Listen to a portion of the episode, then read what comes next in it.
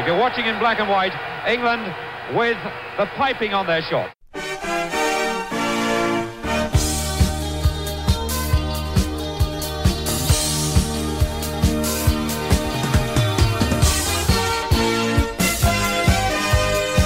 He's still trying to point out that he's got the wrong coloured jersey on. Manchester United are famous for changing their strip a lot, but this is ridiculous.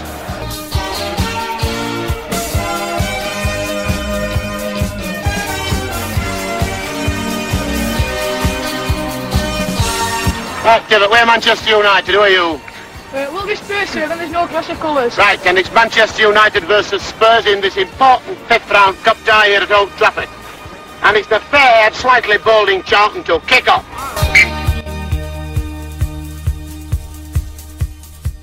Hello and welcome to episode 5 of the Football Kit podcast. I'm Denis from Museum of Jerseys. And I'm Les from Hull City Kits. In this episode, we talk to a giant of kit design, Craig Buglass, who's responsible for some of the most recognisable Nike kits, as well as some of the final Umbro designs for England. And we consider a recent mashup by West Ham. But before that, Euro 2020 plus one is almost upon us, so let's consider the latest kits for the delayed tournament.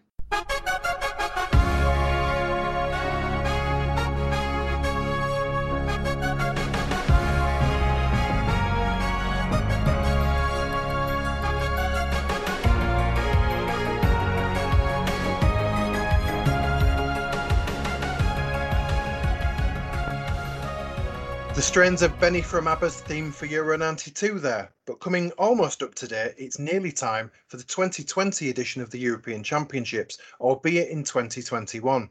There's a certain cognitive dissonance to still calling it Euro 2020, but we wouldn't want the logo unveiled in 2016 to go to waste or any of the already made merchandise.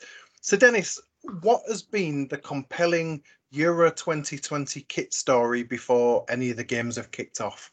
Well, I suppose we, we've already discussed Russia um, having to have their cuffs redone by Adidas. It's been so long ago, it feels like it's from a previous tournament. But the more recent thing that has people up in arms, because people always have to be up in arms, is the Puma change strips, which are kind of uniform in a way, which is nothing new for a major tournament.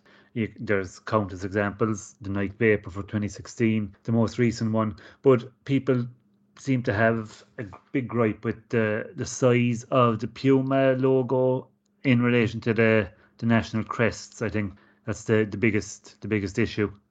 I'm not overly exercised by it, to be honest. We we complain when manufacturers don't change anything and everything's the same and oh why is it so boring? So I think you can't really go over the top in terms of criticism when a manufacturer tries to do something different. Mm. I think I applaud Puma trying something new. I'm just not particularly sold with the execution of it. Yeah, like and, and I can see where you're coming from with that. I I do like horizontal stripes as a an accent. So the the Italy shirt I think looks really nice, especially as the colours make the flag. I think the Austria shirt is gorgeous. I think the Austria away kit is horrific because they have a lovely black shirt with the, the flag, the red, white, red flag as the band, and then the fucking turquoise shorts and socks. And people who saw the, the game against England, they might have assumed that Austria were just wearing a mashup because of the clash with England's navy shorts. No, that's their actual default away kit. The Switzerland one is nice. It, you know, I don't think it's it's out of this world good or out of this world bad. I think they're okay kits. I, I just think it, it it's kind of hashtag against modern football to be complaining about the, the size of the logos when it's just something to get worked up about. Am I wrong? I don't know. I think the only one where it looks jarring for me is one of the Switzerland shirts where the cross looks like an afterthought compared to the other elements. Yeah, I get what you're saying. These things are always going to be a bit subjective, aren't they? I think I think any Switzerland change kit would um pale in comparison with the 2016 one, which despite kind of looking a bit like France 84 slash 98 slash 2010, it was it was just a, a really nice uh, really nice shirt, and it's a pity it, it didn't have um more exposure. Well, I- the I- wearing it sure had exposure because it. Yeah, yeah, to kept didn't it? ripping. One one thing maybe I, I would complain about as well is that, and like I'm no Puma fanboy by any means. Like I'm an Arsenal supporter, and I think I like two of the 15 kits they made for Arsenal over five years. But the the Czech Republic one, it says Czech Republic rather than Česká Republika, whereas the Switzerland says Swiss, the Italy one says Italia. So I don't know why the the Czech one isn't doesn't have the native language, Hmm. but presumably there's a good reason for it. And what have you found interesting? I found the North Macedonia and Jako kerfuffle absolutely fascinating, where they've released a new home kit uh, for the tournament in late May, only to discard it a couple of days later because there's been negative fan reaction. So, for some context, the, the German brand Jako began supplying Macedonia in 2016. The team became North Macedonia in 2019 to distinguish itself from a region in Greece after a dispute about the name was resolved thanks to the United Nations. Now, naturally, Mhm. Jako wanted to give the Federation a new kit for the first ever major international tournament appearance, and the home kit they came up with featured an interesting decorative element, which was the head of a lynx on the lower part of the shirt front. However, the colour was somewhat different from the old shirt. It was not so much a much darker red, it was pretty much a, a different colour entirely, a maroon or a garnet, I'd say. And that raised the ire of the supporters who wanted it to match the red of the nation's flag. The shade uh, reminds me of Chief Wiggum in The Simpsons, you know, where uh, the FBI are on the lookout for 1936 maroon Stutz Bearcat, and it drives past Wiggum, and he's like, "Nah, that was more of a burgundy." But who who's getting the blame for this? Because you know the point we made when we discussed the Russia one was that the association signs off on the kit. You know, it's not as if the manufacturer just says you're you're wearing this. So who is being held accountable here? Well, initially, the Macedonian Federation's president, Muamed Sejdini, was quite magnanimous and he took responsibility. But since then, each side has been laying the blame at the other's door. The Federation's designer, Rahilia Iliev, is said to have worked really closely with Jako, and the lynx element is evidently down to him. But he's saying that the kit was red when he agreed on it, and Jako have since provided a much darker tone. And for their part, Jako said the Macedonian FA have got exactly what they've requested. Sort of feels like Jako being hung out to dry here, but the decision's been made to retain the 2016 kits, which for a five year old design, I think holds up pretty well, although there's no chance of them getting any replicas out. They sold out a long time ago. But it, it just feels like Jako are getting the blame for a decision that the Federation signed off on. Yeah, I, I, I do agree with you on the 2016 one. It, it's still fresh looking and it, it's distinctive to Macedonia, which ultimately I think is what fans want with their kits. You know, they, they want something that's that's unique to them. I presume the, the rejected shirts would attract some interest. Yeah, certainly if they become available. And one of the new shirts was presented to the Pope as a gift ahead of the release. So, you know, His Holiness now as a pretty rare shirt on his hands. Maybe we should keep an eye on the papal eBay account, see if he uh, tries to cash in on the scarcity value of the shirt. I'd love to, to see what the feedback is like on that account. Do you have a favourite Euros kit that wasn't worn by a winning team? Because as we know, success uh, is often a, a big factor in determining how good or bad a kit is. Yeah, the, the default choice is normally Holland 88, isn't it? But for a team that didn't win it, I'd say the Germany 1992 away shirt. I, I loved that when it came out and I bought one. And I remember taking a load of stick from some Danes when I walked past a Danish Seamen's church in Hull wearing one. And they evidently thought I was German rather than just a fan of the shirt who bought it from All Sports. Uh, it, I think it was the, the strong jaw and the, the blonde hair gave it away, wasn't it? Perhaps not. What about you, Denis? What's your favourite? Well, obviously, I can't pick Ireland 88 because we won that before going on to win the 1990 World Cup. And I suppose the, the cheeky answer is to say West Germany 88, but it, it, it doesn't really chime because it's considered the 1990 shirt rather than the 88 shirt, if that makes sense. But Mm. staying with that tournament, I do like the, the Danish one. And it, it, it was on a hiding to nothing because it was following one of the greatest kits ever uh, in terms of the Danish Dynamite. It had two very low hoops, kind of on the, the tummy, we'll say. Um, and I, my favorite version is actually the one against Italy where they wore change red shorts from the away kit and just gives it a better look rather than with the white shorts. It's a kit that will be immortalized in my mind because it was on the Subbuteo box for years. Um, a shot of Jan Jensen in that game. So that that would be one I like. And then the Spain one from '96 as well is, is one um, I remember thinking at the time it was it was a, a great design. I hadn't been aware of the Man United Admiral away kit mm. as a 12 year old, so it seemed like something really new. You know, it had one navy sleeve and then a navy panel on the left and the three Adidas uh, stripes in yellow. So I think I'll give my vote to that one. Okay, doc. So as for Euro 2020, what are your top three shirts for this tournament? I I'm a sucker for simplicity slash classy kits slash plain slash boring. Delete as applicable. In third place, I go with Sweden. I think it you know it's it's a solid design, but I think the navy added to the yellow and royal blue makes for a great um, color combination, kind of like uh, the European Ryder Cup team. And then second, pretty much the same template but different colors. The Wales home.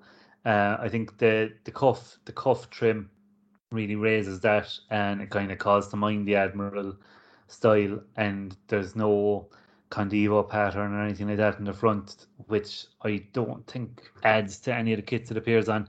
And then first place, sticking with Adidas, the Russia way. Uh, like I said, horizontal bands and a white a white shirt with two dark accent color. It it's you're pretty much onto a winner, and it, it just it looks great. I'll be interested to see how it looks in the pitch because I think it'll have blue shorts and red socks.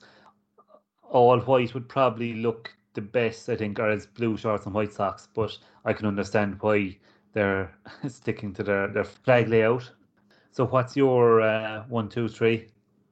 Uh, I'm not going to put them in order. I'm, I'm just not going to do it. Um, I know yeah. that they're essentially polyester polo shirts, and the simple aesthetic doesn't really fit with the current trend of heavy graphic prints. But I really like Portugal's home and the Netherlands away by Nike. I think I think they're just beautiful. They are essentially just polo shirts, but they, they yeah look amazing. And I also quite like Hungary's away shirt. It's a really simple Adidas template, but because it uses three colours rather than two, and specifically the green panels under each arm, I think it really elevates it beyond what could just look like a, a teamwear kit.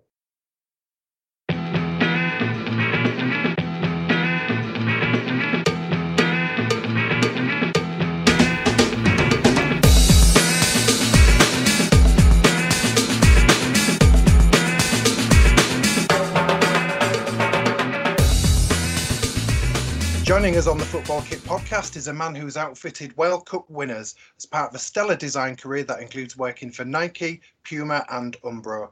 He's also supporting the kit designers of the future, co producing a comprehensive course to develop the skills and knowledge of enrollees to design sportswear like a pro. That man is Craig Buglass, and we are privileged to have him on the show. Thanks for joining us, Craig. Yeah, you're welcome. No problem. Anytime. Craig, obviously, as Les mentioned, you have a very wide portfolio, and we'll discuss the earlier work with, with Nike and, and Puma. But I suppose we'll start at some of the later work you did with Umbro when you were a, a freelancer. That was the second last Umbro England home kit, and then the, the change kit that, that went with that. You're jogging my memory there now.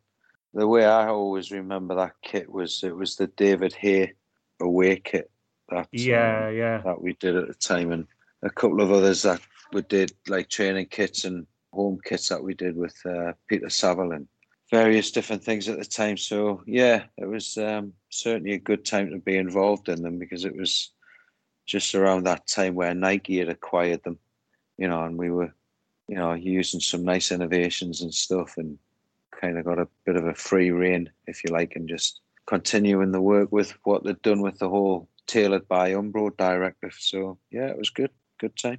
So, as somebody who expected to go into fashion design after you graduated in men's tailoring, was working on the tailored by Umbro range something that had a particular appeal to you? Would you say? If I'm brutally honest, I wouldn't. I wouldn't necessarily say it was the tailored by Umbro approach to it. It was, you know, look, I'm a football fan through and through, so you get the opportunity to go and design your national football kit. I mean, yeah, it doesn't really matter what the concept is, you're going to go and take it on, you know. So, yeah, I've always maintained, you know, after I'd, I'd worked at Nike, which I'm sure we'll talk about at some point, but, um, you know, you, you design some of the best kits in the world and then, you know, you go from that to say, right, well, what else can I tick off the box?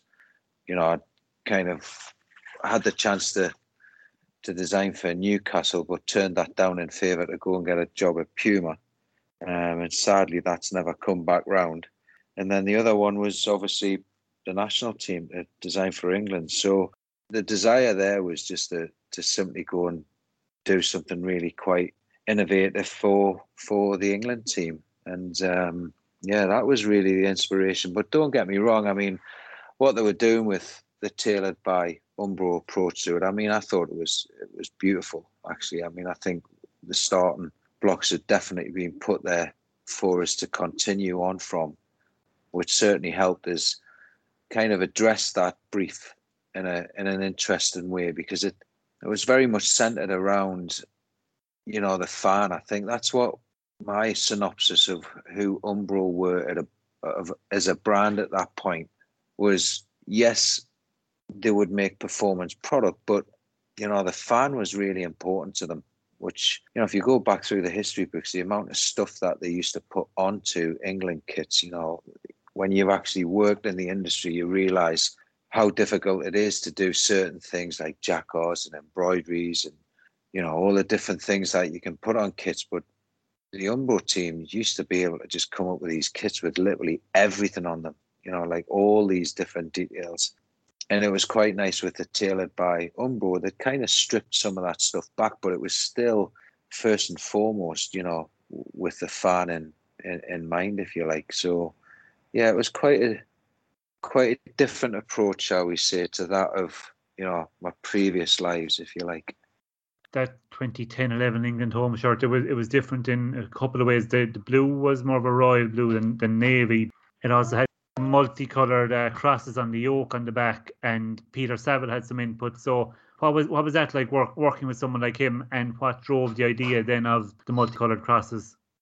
I'll come back to the Peter Saville thing in a second because you, you, you raised an interesting point with regards to the colours that we decided to, to put England in. And at the time, I mean, look, over the years, I've always done crazy things and you know, well, what have turned out to be crazy things. At the time, I, I, I, never really think of it like that. I always just approach a design brief and, right, well, where can I take this? How can I do this differently? And, you know, up until that point, it had just been red and then another red and another red. And I was like, you know, we've, we've got to do something different. And the brief came and, oh, can we do the red and the white again? I was like, yeah, okay, you know, we can certainly explore. And it was just when I got my coloured crayons out, as you do. Um, that I just started playing around with it, and I thought, you know what, I quite like the idea of doing a really nice navy blue.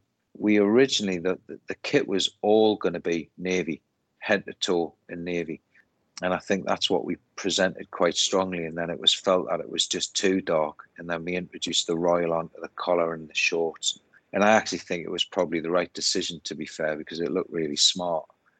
But yeah, working with Peter that was an interesting one. I think, to be fair, because of Peter's involvement, it probably give us just that little bit of extra encouragement to, to have basically the balls to go to the federation and say, look, we're not going to put you in red and white this time. We're going to basically put you in a navy blue uniform, which historically over the years has had mixed reviews. But listen, I'm a massive Peter Beardsley fan, so the reality is it's um, it's certainly a, a, a colour that I remember growing up so I was quite keen to do it. But I think, again, the focus I took with it was how do we make it a fan shirt? How do we make it something that someone would just want to wear with a pair of jeans? It is one of those kits to this day. I'm not a big kit wearer, but that England kit does come out from time to time um, because it is just a really nice kit to wear with a pair of jeans. So that was in the back of my mind when I was doing it. But obviously, you want performance in there and all that sort of stuff. But the magic with Peter, if you like, started to really come alive when we got into the training outfits and certainly the goalkeepers kits and the whole notion of celebrating um, the St George's flag because whether we like it or not, that that flag has got somewhat of a stigma to it. You know, going through the seventies, eighties, and nineties, where you know basically football hooliganism was at its prime, if you like, and our flag was just being dragged through the dirt, if you like, because of what was going on in Europe and so on and so forth. So, you know, we just thought it was an opportunity to make that, you know, a flag for everybody. And I think Peter's vision on that was was kind of taking back the flag and giving it back to the people, so to speak. So hence the reason why it ended up in this whole multicolored kind of directive. And then off the back of that, we yeah, we just started playing around with it and come up with what I believe was some of the strongest goalkeeper kits and training kits that England have done. Um, so yeah, I was quite proud of that. And obviously working with Peter Saville, I mean, Jesus, I mean the guy's an absolute legend. You know, I've I've grown up loving my music and the culture and you know, I spent quite a number of years in and around Manchester, Hacienda, and all that sort of stuff. So to actually get the chance to work with arguably one of my heroes, who you know, I used to do album covers for you know the likes of Joy Division and New Order and all the other things he's done since then. I mean, yeah, it just doesn't really get much better than that. So I had to keep pinching myself every time I used to have to go and meet him. But um, yeah, just a really, really nice, down to earth guy and quite a visionary as well, you know, which certainly helped that kit at the time. So yeah, it was a privilege to work with him. One of the features of the tailored by shirts was that they had a cotton layer on the outside, which was a bit of an inversion of a lot of earlier shirts where they might have had a cotton fleece layer for comfort underneath the polyester. Did that inform the end result at all? Did it affect the shirt's performance in any way? No, not particularly. I mean, the approach again that I wanted to take with it was you know, it's like anything, right? You go through your whole career, you start off doing certain things and you morph and you, you kind of progress through your career and you understand how technology works and, you know, the balance between performance versus what the consumer wants and that sort of stuff. With that particular shirt, I wanted the hand feel to, to feel very soft and and, kind of something that the fans would engage with quite quickly. Sometimes I think, you know, some of the polyester shirts, as great as they are, you know, sometimes just feel too sportswear, if you like, and that standard punter who's going to be drinking a few pints with it on. And sometimes I think it's, you know, worthwhile giving giving other fabrics a go. And what we did with that is we put the polyester to the inside of the body so it would wick the moisture away. So it was really quick drying on the inside of the body. So it was still very comfortable, but then to the outside, the cotton uh, was placed. So you had this really kind of traditional cotton look and feel, which again, I'm always inspired of, you know, football kits of, of yesteryear and certainly things like the 66 kits and, you know, all that sort of era, you know, where we were still wearing, you know, probably itchy cottons and stuff at, at the time. But, um, you know, certainly in my mind, it was just kind of harking back to to yesteryear, making it a bit more modern with some technology on the inside. But it was a it was a kit for the fans. I mean, it most definitely was designed with the players in mind. Hence the reason why it had all the technology and the the, the articulation that we put into the garments and the way that we built the badges and all that sort of stuff. But I'd say out of all of the kits that I've ever done, that's probably the one that I would say the fans were more in my focus than than anything else really. Okay, and you, you mentioned about the badge. There was a, a crest concept that didn't quite yeah. final design. yeah, you're right. Um, thanks for bringing that one up. Um, yeah, it was um, it was an interesting one because it's um, again, you know, when I've worked for brands over the years, whether it would be you know Dunhill, Burberry, you know, all the brands I've worked for. One of the things that I really look for in a brand when I when I work for them is provenance, and um, you get a lot of that obviously when you're working in in the sports industry because you're working with historical brands that have you know a history that's you know second to none in a lot of cases. And what's beautiful is a lot of that stuff is actually you know um, put into the history book. So you've got a you've got a reference point to go back to all the time. And in that particular case because there was that juxtaposition of cotton versus polyester so if you think of kind of lifestyle versus performance um, you know it was that whole kind of could we do a badge concept that was maybe in two layers? So could there be a, a performance layer to the outside and a more lifestyle layer? The lifestyle would take more of a modern badge, if you like, and then the idea was that was the traditional badge underneath. And we were playing around with concepts where the outer layer could have been a little bit more transparent, and you know how could we have the two badge kinds kind of sitting over the top of each other to kind of show the progression of the of the federation. That didn't get off the ground. Nice concept in in uh, in my brain, but I think in reality it wasn't it wasn't to be. So that was one that slipped away. Speaking more generally, the the brand has to consider all the, the commercial imperative of, of any product they release. And and like you mentioned there, how that England shirt was one more for the fans. But is the commercial side something that is in your thinking when you're designing a shirt, or do you design first and then re-examine it? Yeah, well, again, that's a really good question because I think if you'd have asked the Craig Buglass of 20 years ago, I couldn't really give a monkey's about the commerciality of it. You know, it was all about trying to make sure we made the best possible kits for the athletes. And, you know, when it came to the fans, you were thinking of the best possible solution for the fans as well. But I think as you kind of grow through the industry and as you kind of grow up as a designer, you realize that, you know, you can get to the point of commerciality by creating really something quite innovative, you know, but you don't necessarily have to throw the kitchen sink at it. You don't have to be so crazy and so wild with your ideas. And I think that's just, you know, when you work for these brands, they kind of chip away at that rough diamond, if you like, and they kind of smooth it out into what eventually will be a, a commercial designer, you know. So I think in the early days of my career, probably don't think about it quite as much. But the one thing I would always be thinking about was the athlete that would probably be my my starting point on anything, you know. And I think that's what's paved the way to the fact that there's been a divide between, you know, what you give an athlete versus what you give to the fan.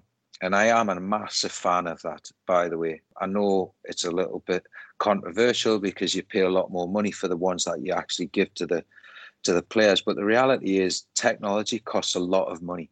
And the investment that these brands put into that, whether you know, it's putting it through various tests or whether, you know, it's using recycled polyesters or the technology of bonded seams or whatever that might be, you know, to get that to the optimum technology that the athlete can actually perform their sport in, and you're giving them something that, you know, it can't be bettered or it's the best at that given moment in time, you're not really considering the commercial side of that if that's the right thing to do for the athlete. If you want that team to lift that World Cup in a kit that's designed by any one of those brands, you are going to make sure that it's the best possible kit at that given time.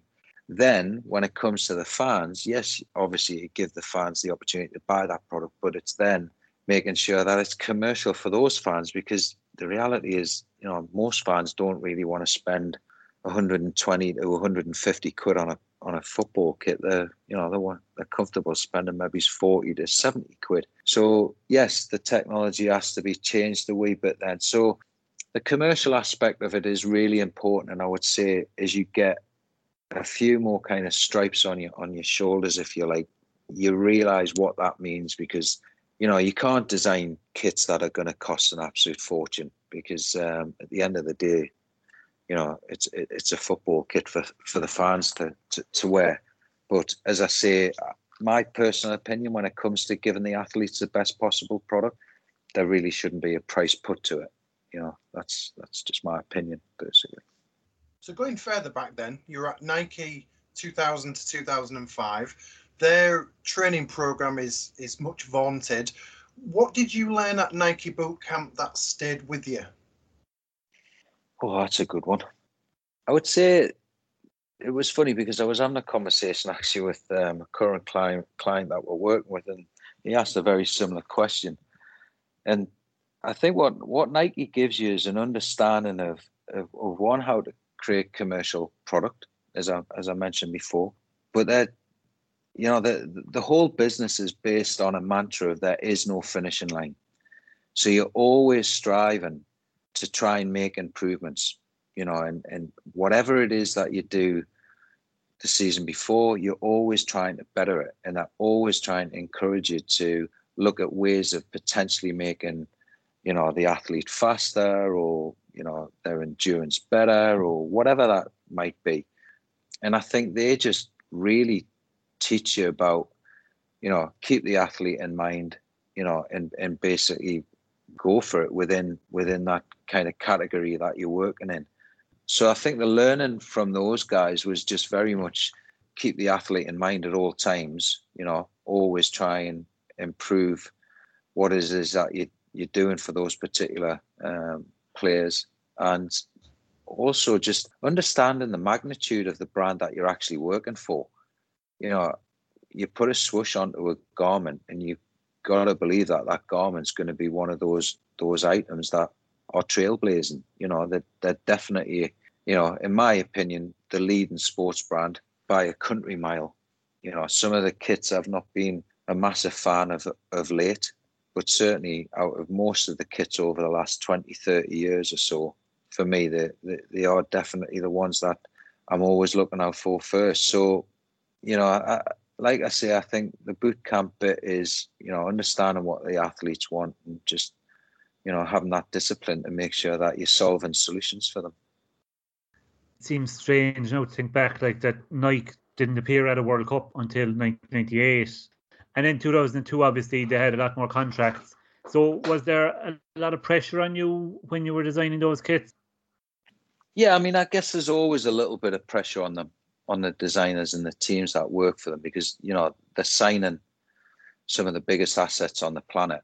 You know, and the events don't come any bigger than the World Cup. So you know, clearly Nike, Adidas, Puma, all those brands want to see as much of a return on investment as humanly possible. But the reality is, when it comes to some of these, you know, these um, these big events, it, it's brand awareness. It's getting your brand out there and kind of coming out as top dogs, if you like. And it's it's always challenging when it comes to to the World Cup for the likes of Nike and Puma because Adidas have got such a monopoly on on those events.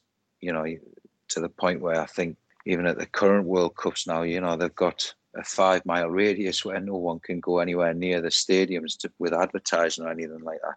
And up until you know, a number of, what was it, probably about 10 years ago, you know, Nike were challenging so hard that they actually stopped a lot of the federations from having their players head to toe in Adidas, even though, you know, some of those players were sponsored by Nike. So, you know, that, that, that was an interesting one, which I'll maybe come back to later. But yeah, with regards to the pressure side of it, yeah, you know, because with the launch of the first Brazilian kit, I think at the time Ronaldo was being he wasn't having his best event, um, and I do believe that there was rumours at the time that there was, you know, some Nike representatives in the changing rooms at the end and making sure that Ronaldo went onto the pitch and stuff.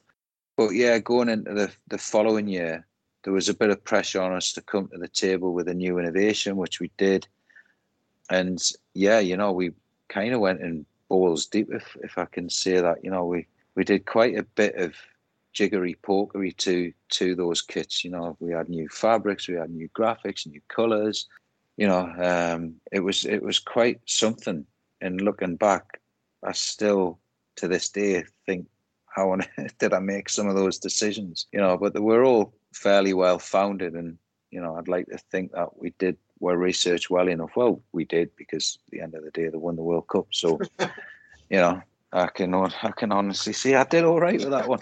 Um, Speaking of one of those decisions, then you, you took the decision to switch Nike's output from a knitted fabric to a woven polyester. What was the benefits of that? The long and the short of it is, again, going back to what I was saying earlier, one of the things you're challenged with with Nike is just making sure you know everything that you can possibly know before you put pen to paper, before you start designing in front of athletes and presenting stuff. So I mean, at the time we were doing so much research. We'd flown over to Japan and Korea at the time when the event was taking place. We spent, you know, weeks there looking at local teams, what they were wearing, you know, try to do as much research as humanly possible. And I think it was felt very quickly that a traditional polyester football kit was just going to wet out far too quickly. And because it was so humid and the perspiration that would come off a player running at the speeds that they run at events like that, you know, frankly speaking, there wasn't a fabric on the planet that was going to keep them dry.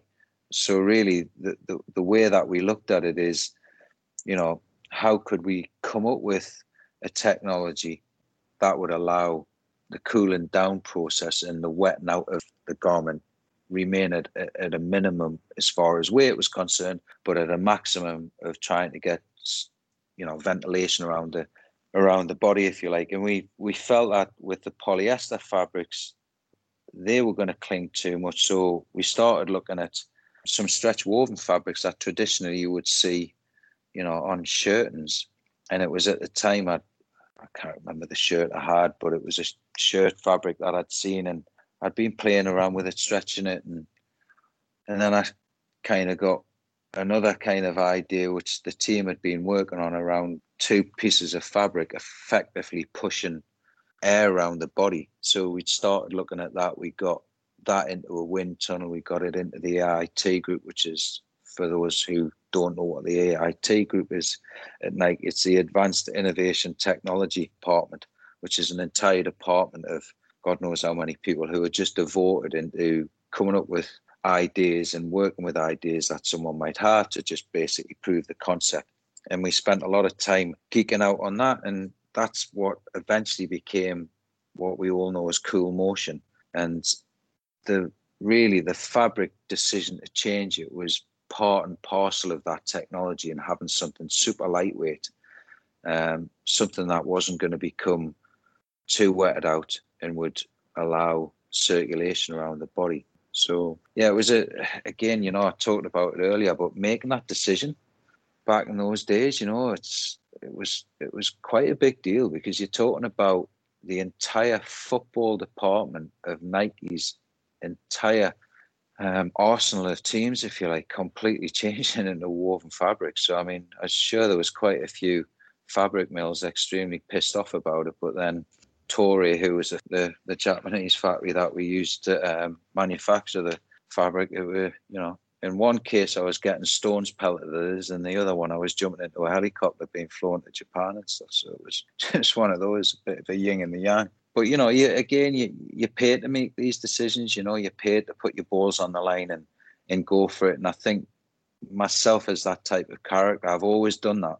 Never shied away from taking a bit of a ballsy approach to things and yeah it's, it's, it's what i've always done when people are zigging i'm kind of zagging to some extent you know that's something that i've always prided myself in doing and i'll continue doing until i go into me box in the ground the usa kitman didn't get the memo as to why the two layers were important I think that was probably because I smashed the cake over his head when I actually presented it, and we all went out and got hammered that night. I think that might have had something to do with it but um, I don't know. It's, uh, yeah, I mean, look. At the end of the day, there's there's a few stories around where where the where the players have actually taken the kits out, and I think again, you know, without kind of pointing the fingers. I mean, I look at the end of the day, you know, I was responsible for part of well, responsible for the design of that kit and responsible for a part of how it was manufactured. You know, but um, I think where we missed out on that is we didn't attach the two layers in certain areas, and I think that was the downfall to it. So because of that, I think a lot of the kit men were struggling to actually get the inner layers and the outer layers to align. And certainly when players were taking them off and throwing shirts around their heads as they did when they celebrated a goal, you know, it was really tough to get the kits back on, which actually happened at the World Cup. And um, was the catalyst of the demise of that particular technology. But um, the reality is the technology worked. I think we just, yeah, we just hadn't covered all the bases, which we just neglected to to um, to pin the garment in a few different areas, which is a bit of sour grapes on my side, to be fair, just simply because I'd had the conversation with someone um, who will remain anonymous, but um, they'll know who I'm talking about if they do listen to this. And we had that conversation, and it was one of those things that I was, you know, having sleepless nights about. Thinking, you know, this is something that we should address.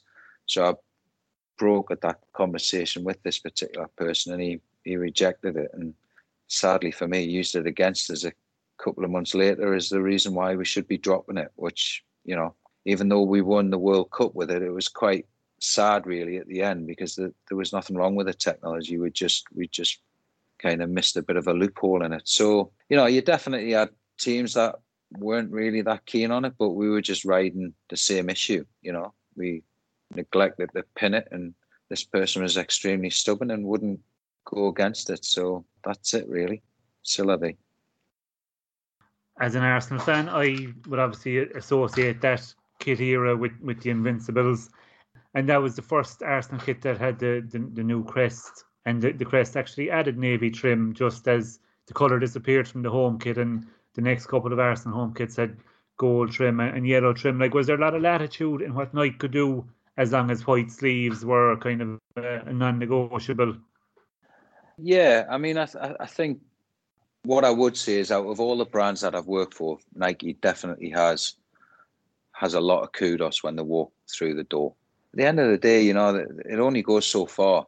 You know, I remember conversations that I had with David Dein actually when we were presenting what was now known as the Invincibles kit and there was a group who had gone down to represent Nike, and I was presenting the kits to him. Really nice guy, and you know, I enjoyed the time. And you know, Austin was there, and a few of the other guys, and you know, we present the home kit. Home kit went down fine, and then we actually presented a grey away kit. And I always remember David Dein said, "You know, why are you presenting grey to us? We're we're a happy club. You know, we're a sunshine club." And mm-hmm. um, th- thankfully, we had a, a, yellow and blue concept up our back sleeve, so we presented that to them eventually. And yeah, as you well know, that was um, part of that Invincibles year as well. So there's definitely a little bit of you know tune and throwing. You know, I think if you if you go in and and disrespect the club, you'll soon know about it. If you've done your research well enough, you know you, you can justify why you've done certain things and you and we, we thought we'd we'd done the, the research in that particular situation, but um, I think David Dein had a different point of view on it. So you don't always get it your own way, you know, and certainly you're always going to get that keeper who has a lucky colour or a lucky pair of pants or whatever it might be. So you just got to navigate around it and hope you get as best a result as humanly possible. But I think the main thing is you know, you've really got to understand the history and the heritage of, of clubs. You know, disrespect it at your peril, because not only will the will the current owners throw something at you, but social media nowadays will soon soon let you know. So it's um, it's just like I said, you've just got to make informed decisions really, and, and make sure that you've got a you've got a very good watertight presentation when you go in and talk to these people. The strength of the brand will help you through it and the colours of the 2002 series of kits was quite a big deal in addition to the the two layer construction because you know you had Brazil's yellow, Belgium's red, Nigeria's green, and they didn't make it to the World Cup. The the orange of the Netherlands shirt really popped. So how did you sell that idea to the federation? Yeah, well that that, that was a great one actually, and it's something that yeah it was quite it's quite strange how it came about because, as you quite well said, you know, the Netherlands didn't make it, but actually they were quite a catalyst to it all. And I've got to go back to my time working on the, the Barcelona kits when Van Gaal was manager at the time. And um, we'd become quite friendly with a few of the players, but one in particular, a guy called Bolo van Zenden. And um, we had a really good relationship with a lot of the Netherlands players. And with Bobovan, we ended up doing the golden uniform um, for Barcelona. And that was quite a hit. And, you know, it was one of the best selling. In fact, I think it was the only away kit at that time that had ever outsold the home uniform, which was in those days was just unheard of. But it was a really popular away kit. And I think off the back of that, we we did get the ear of Van Gaal. So I remember we had him in the office in Hilversum in Holland, and uh, we were presenting the Dutch kit to him. And yeah, it's it's one of these things when when you know you want to give something a particular color, you present a, a couple of villains when you're presenting stuff. So you tend to do the safe option, something that's really crazy, but you know the next one you're going to pull out is the one that they'll hopefully go for. And in this particular case, I kind of said, well, look, this is where you are. It's quite nice. It's orange. And, you know, this is where we could take you. And it was a little bit duller. And then we just slapped on this day glow bright orange, and he was straight away, that's the one I want. I want that one. And that was the birth of Massive Colour. So if Louis Van Gaal's listening to this, he was very much responsible for that colour direction of uh, Massive Colour in that World Cup, which is why I think, you know, he gets a bit of a a hard press sometimes, but he was quite a visionary as far as a manager was concerned because, you know, we talk about the massive colour, but part of the reason for that and part of the reason for the bright slashes that go into that garment, not only was it cool motion, but it was all about peripheral vision as well. So we've done a lot of studies around spotting players, how you can recognize your players, what angles that they can look for, and so on and so forth. So as we were doing a lot of training sessions for the, with the players, that's part of the reason why that bright color was used and the high contrast that you see on the kits. And it was all to do with you know the this peripheral vision, and hopefully players can spot their their colleagues a little bit easier, if you like. And that really then triggered, you know, massive colour for Brazil, massive colour for Belgium, and then obviously, you know, it, it's tough because there's not much you can do with white. Um, so the US, I think we played around with a, an extra colour in their kits. I think their kits were like tri-colours on the body themselves. But then we also did the South Korean kit, which was kind of one of those unsung heroes, if you like, of, of that uh, World Cup. Because I'm sure you'll remember, you know, no one was expecting them to do anything. And they absolutely, I think they went to the semis, did they not? You know, and, and, and they kind of said it was all to do with the kit and the colour of the kit and the unity of the graphic and all that sort of stuff. And I mean, I was being interviewed like four o'clock in the morning because of time differences and all sorts with like local TV and radio stations. And then eventually did this huge presentation, which I thought I was going to go over to, uh, to Seoul to, to present in front of, you know, maybe 20 or 30 people. I ended up doing it in front of thousands of people. And there was like fans and press and federations and all sorts of people there. And there was just little old Geordie boy running out onto a football pitch presenting this kit to everybody. It was quite surreal, really, especially when I had to start signing autographs and stuff the next day when I'd mm-hmm. realised it'd gone out on live TV, which was a bit a bit mental. But yeah, it was just part and parcel of that rich tapestry that I've been lucky enough to weave, if you like. The next kind of direction then for Nike was the the total 90 template in 2004, one which is, is still very popular today and the emphasis went from moisture transfer and airflow to comfort. And I yep. think the tagline was zero distraction. So there was yep. like terminally welded seams and no inner labels, and the crest was on the outside. Like, is all that down to to player feedback? Um, and how much does that kind of consultation form part of the the process? Yeah, well, Total 90 was an interesting one. You know, we talked about like the commercial side of things. And at the time, I if memory serves me right, we had the Mercurial boot, which was all about speed and getting to the ball as quickly as you can, super lightweight, blah, blah, blah. And then Total 90 was all about the midfield general. So it was kind of Roy Keane, you know, all those kind of Patrick Vieiras, those those hard men that kind of sat in the middle of the park and commanded the field, if you like. And Total 90 was kind of born off the back of that, really. It was all about, as you say, comfort and creating products that we would build in a slightly different way. So there was quite a lot of learnings from what we'd done, you know, the previous years with Cool Motion and stuff. And by that time, the technologies were advancing quite significantly then. At the World Cup 2002, we pretty much stitched everything together, and there wasn't anyone really playing around with bonding of garments. And then as we got into total 90, we'd started looking at how, you know, how could we manufacture them differently. So we started bonding garments together. And as you say, you know, the transfers and everything became really minimalistic. So it was this whole concept of just zero distraction. So how can we give a shirt so that basically players feel like they're they're playing the game naked? God forbid, but you know, that that was kind of the concept behind it, if you like. But as you as you see through some of those kits, they kind of transitioned from those kind of sharp angles, and that was still quite prevalent in those kits, but we just kind of played around with them a little bit more. But the 9 0 was an interesting one because there was, at the time, there was myself as the creative director over football um, apparel, and then there was a creative director over footwear, and another guy over accessories, and we kind of got together and, just outside Portland, actually, in, in the US. And we were thinking about, you know, how we're going to take it, where we're going to take it to. And I think it was a guy called Peter Hudson at the time who was the footwear guy, and Clancy Boyer was the other guy. And you know, we, we kind of toyed around with this whole 9 0 idea. And it was just three guys who kind of disappeared to come up with a concept. And we thought, yeah, wouldn't it be great if we put a 9 0 into a circle and see where that took us?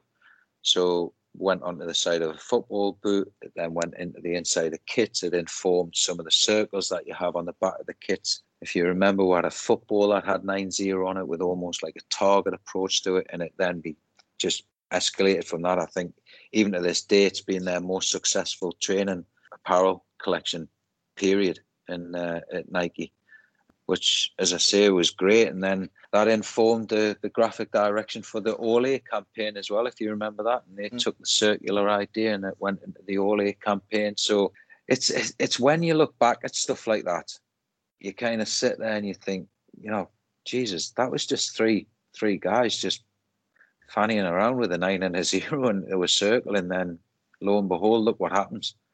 You know, and that's the sort of thing that goes down in the history books. And it's only when you get a little bit older and wiser you look back and think, wow, that was actually some achievement. But at the time you just don't really think about it. You're just like, yeah, you know, we've got to come up with a new concept and hopefully this one's going to do a bit better than the last one. And, you know, and then you see the acceptance of that line being really well. And then suddenly it starts winning awards and it's, you know, best selling product. And it's, yeah, but by that time you're on your next collection. You're like, all right, okay, come up with the next one, really. Yeah, so that was quite a quite an achievement that one. So quite proud of Total 90. So speaking of the next stuff, then some of your later designs for Nike would have been used after you'd moved on. So were you were you involved in Arsenal's 2005-06 kit, which was a tribute to Highbury, the the maroon red currant colour? So that was something that a guy called Matt Chassard, massive Arsenal fan. So um, he kind of come up with a concept. But at that point, I kind of was moving on. I'd kind of moved up the food chain a little bit, so I wasn't directly responsible for you know directing that as such. But certainly, it was under my stewardship.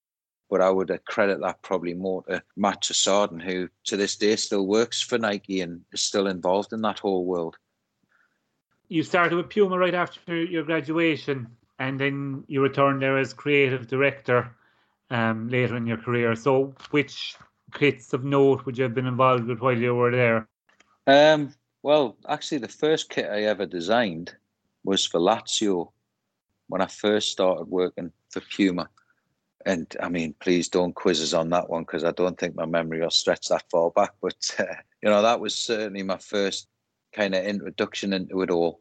And then when I went back for the, my second stint, that was you know not too long after you know we'd, we'd had the success with Brazil, and I'd kind of come into the business right at the point where they were trying to commercialize the Italian kit, which they'd actually partnered with Neil Barrett on, and um, it was actually my business partner Rob who was heading that whole side of Puma. He was overseeing all of the football um, side for the brand. And, you know, when I joined the company, I'd, I'd come fresh out of working for a surf company, as it happens. And at that surf company, we were bonding all of the board shorts.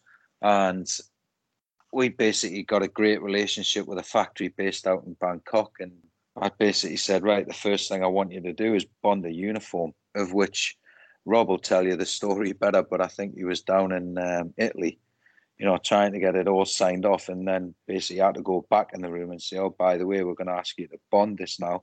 But we did, and you know, I'm glad we did because you know it was one of those kits where, again, has gone down in the history books as um, being, you know, the next World Cup winner. So proud to say that you know it was like kind of back-to-back wins for myself, which you know there'll not be that many designers out there that can kind of claim that fame, if you like. But I was just lucky enough to be offered the opportunity to first do the Brazil kit, but then you know get a, another bite at it with Rob, and we kind of worked on that one together. Neil Barrett obviously had a massive influence on it, you know, but you know those unsung heroes, if you like, behind that was most definitely Rob Warner and uh, myself for the technology. So yeah, again, a really great moment, and you know, it was it was just again just one of those things that we were lucky to be involved in, and it all just kind of worked out. Yeah. You ever thought about that. putting two stars above your signature to signify the two well. Uh, I'm, I'm lucky enough to sign my signature at this minute. You know, no one's no one's interested in that anymore unless it's writing a check. So bringing things right up to date then, and you mentioned your partner in crime, Rob Warner. So your Yep. Spark Design Academy is offering kit concept designers a chance to understand what goes into kit design beyond the simple graphic design element and potentially introduce them to employers. How's that gone so far? Yeah, it's been great, and it's it, it's kind of a passion project for myself and Rob for two things. One, because we're die-hard football fans and love designing football kits, but also, I mean, there's a massive community out there of people who, much like yourselves, who are just absolutely daft about football kits and the origins of them, and you know what's gone into them and what it's like to design them and all that sort of stuff. So we just thought, you know, we've got all this knowledge, you know, of how to actually commercialize them, how to make them, you know, what it's like to present them, all the background that goes into designing kits. And we just thought, you know what, this is something that we could share to this community and give them a bit more of a leg up, if you like. You know, so that so the initial concept was just to, you know, figure out if if people were interested. So we started just touting it around through Twitter and our Instagram feeds and stuff, and the response was just ridiculous. So we thought, you know what, we're probably onto something here. So we just started coming up with the concepts of how we could do it and you know what we think the the, the public would want to hear who are into that that world. And yeah it's been it's been great guns you know. We've got quite a few people signed up and there's a load of them done projects which i must say i mean i'm just absolutely blown away by just how talented a lot of these people are. But i think the one thing we were finding was we were finding loads of great kit designers so the visuals were really beautiful but there was sometimes they were lacking substance they were lacking the background. So you know we were kind of through the course you'll you'll see that we kind of educate them about informed decisions what it means to design for athletes and we talk about all the experience that we've had whether it's you know working with Arsene Wenger Alex Ferguson Figo and his socks and you know we just talk about all sorts on the course and just all our experience of you know what got we to basically design the kits we'd done and how we went about doing them. And then we kind of pay a little bit of homage to the kits that there are today. And you know there's a lot more to come for it. You know we're, we're going to be starting a blog soon. We're doing more courses around it. You know we're going to start analyzing more kits and stuff. So yeah we're just the idea is just to try and you know get a bit more out there with it all and talk to more people and offer some more opportunities to talk to do a bit of training and you know we're going to get it translated into a multitude of different languages as well because we're getting a lot of people from Japan and um, South America really interested in it. So yeah, we're just going to keep pushing it, and then we've got other things going on, like we've got presentation skills courses, and you know how to build those presentation those presentation formats, and then how to present it. Because you know that's one thing as well. It's you know you talk about how to design the kits. So you do all your research, you design all the kits, and then what? You know, you've got to present it to the likes of David Dein and Alex Ferguson, uh, you know, Van Gaal and all those sorts of people. Oh, you've got to present it in front of 2,000 people in the middle of Korea. You know, so first and foremost, you've got to have a an absolute stellar presentation. So, you know, what we what we thought was important was to to kind of close that loop, if you like. So, you know, there's loads coming um, through the Spark Design Academy, and it's just our way of of giving back a little bit and you know sharing the knowledge that we've had, and you know that a lot of people might not be as fortunate as me and Rob have been to um, be able to do what we've done. Craig, you have absolutely dropped knowledge during this discussion. Thanks very much for your time. Of course, no Cheers, problem at all. Thanks a Appreciate it. Thanks, guys. Oh Lord,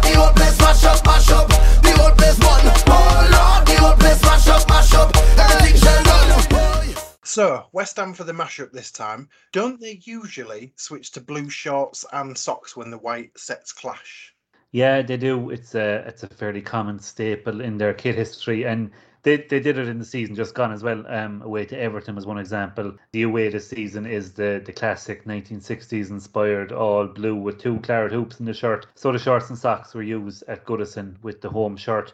But that was one of three home kit mashups, or should the plural be mashes up? I don't know, in, in the style of attorneys general. Mash eye, perhaps, like cacti?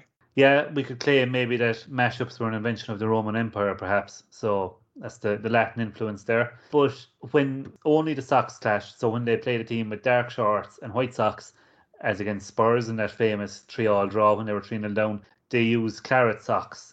And then coming towards the end of the season, away to West Brom, who have white shorts and navy socks, West Ham wore claret shorts and white socks. So that meant that with the home shirt this season, they wore three different sets of shorts and socks, uh, which is it's kind of unusual, um, but good to see for a mashup lover. Mm, I kind of like the claret socked look. I thought that worked quite well. So for 2019-20, the home kit had claret shorts and socks. Were they the ones that they used as a backup the season just gone? It's a far from outlandish theory. It's, it's a logical question, really. But no, these were actually claret versions of the new home white shorts and socks. They're subtle differences if you look closely enough, as I did because I was trying to illustrate them as accurately as I could. But last season they also had three sets of shorts and socks because the home, like you say, had claret shorts and socks, and the away was all white.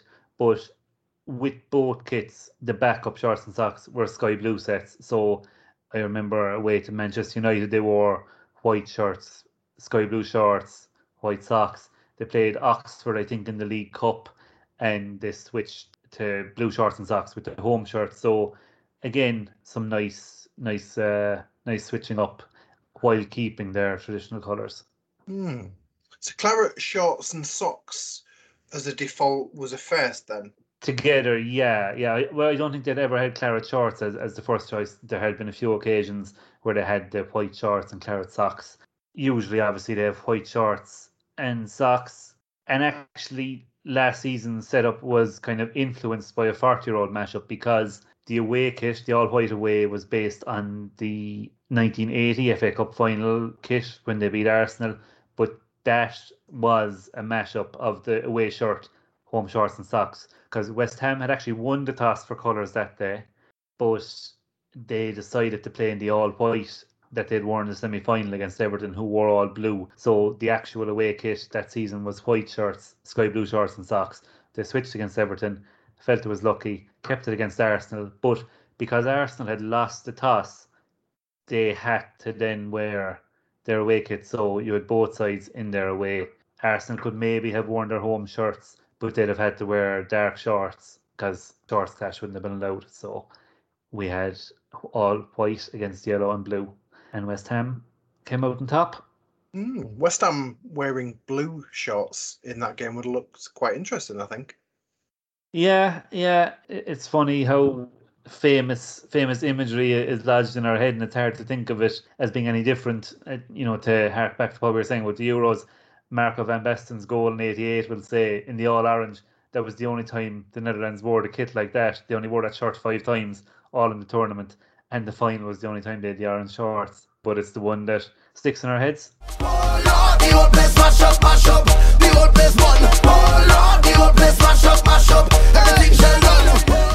That's all for episode five of the Football Kit podcast. We will return, no doubt, to discuss the kits of Euro 2020. Thanks to Craig Buglass for his time and insight. We would highly recommend checking out sparkdesignacademy.com for his football kit design course with Rob Warner. And thank you for listening.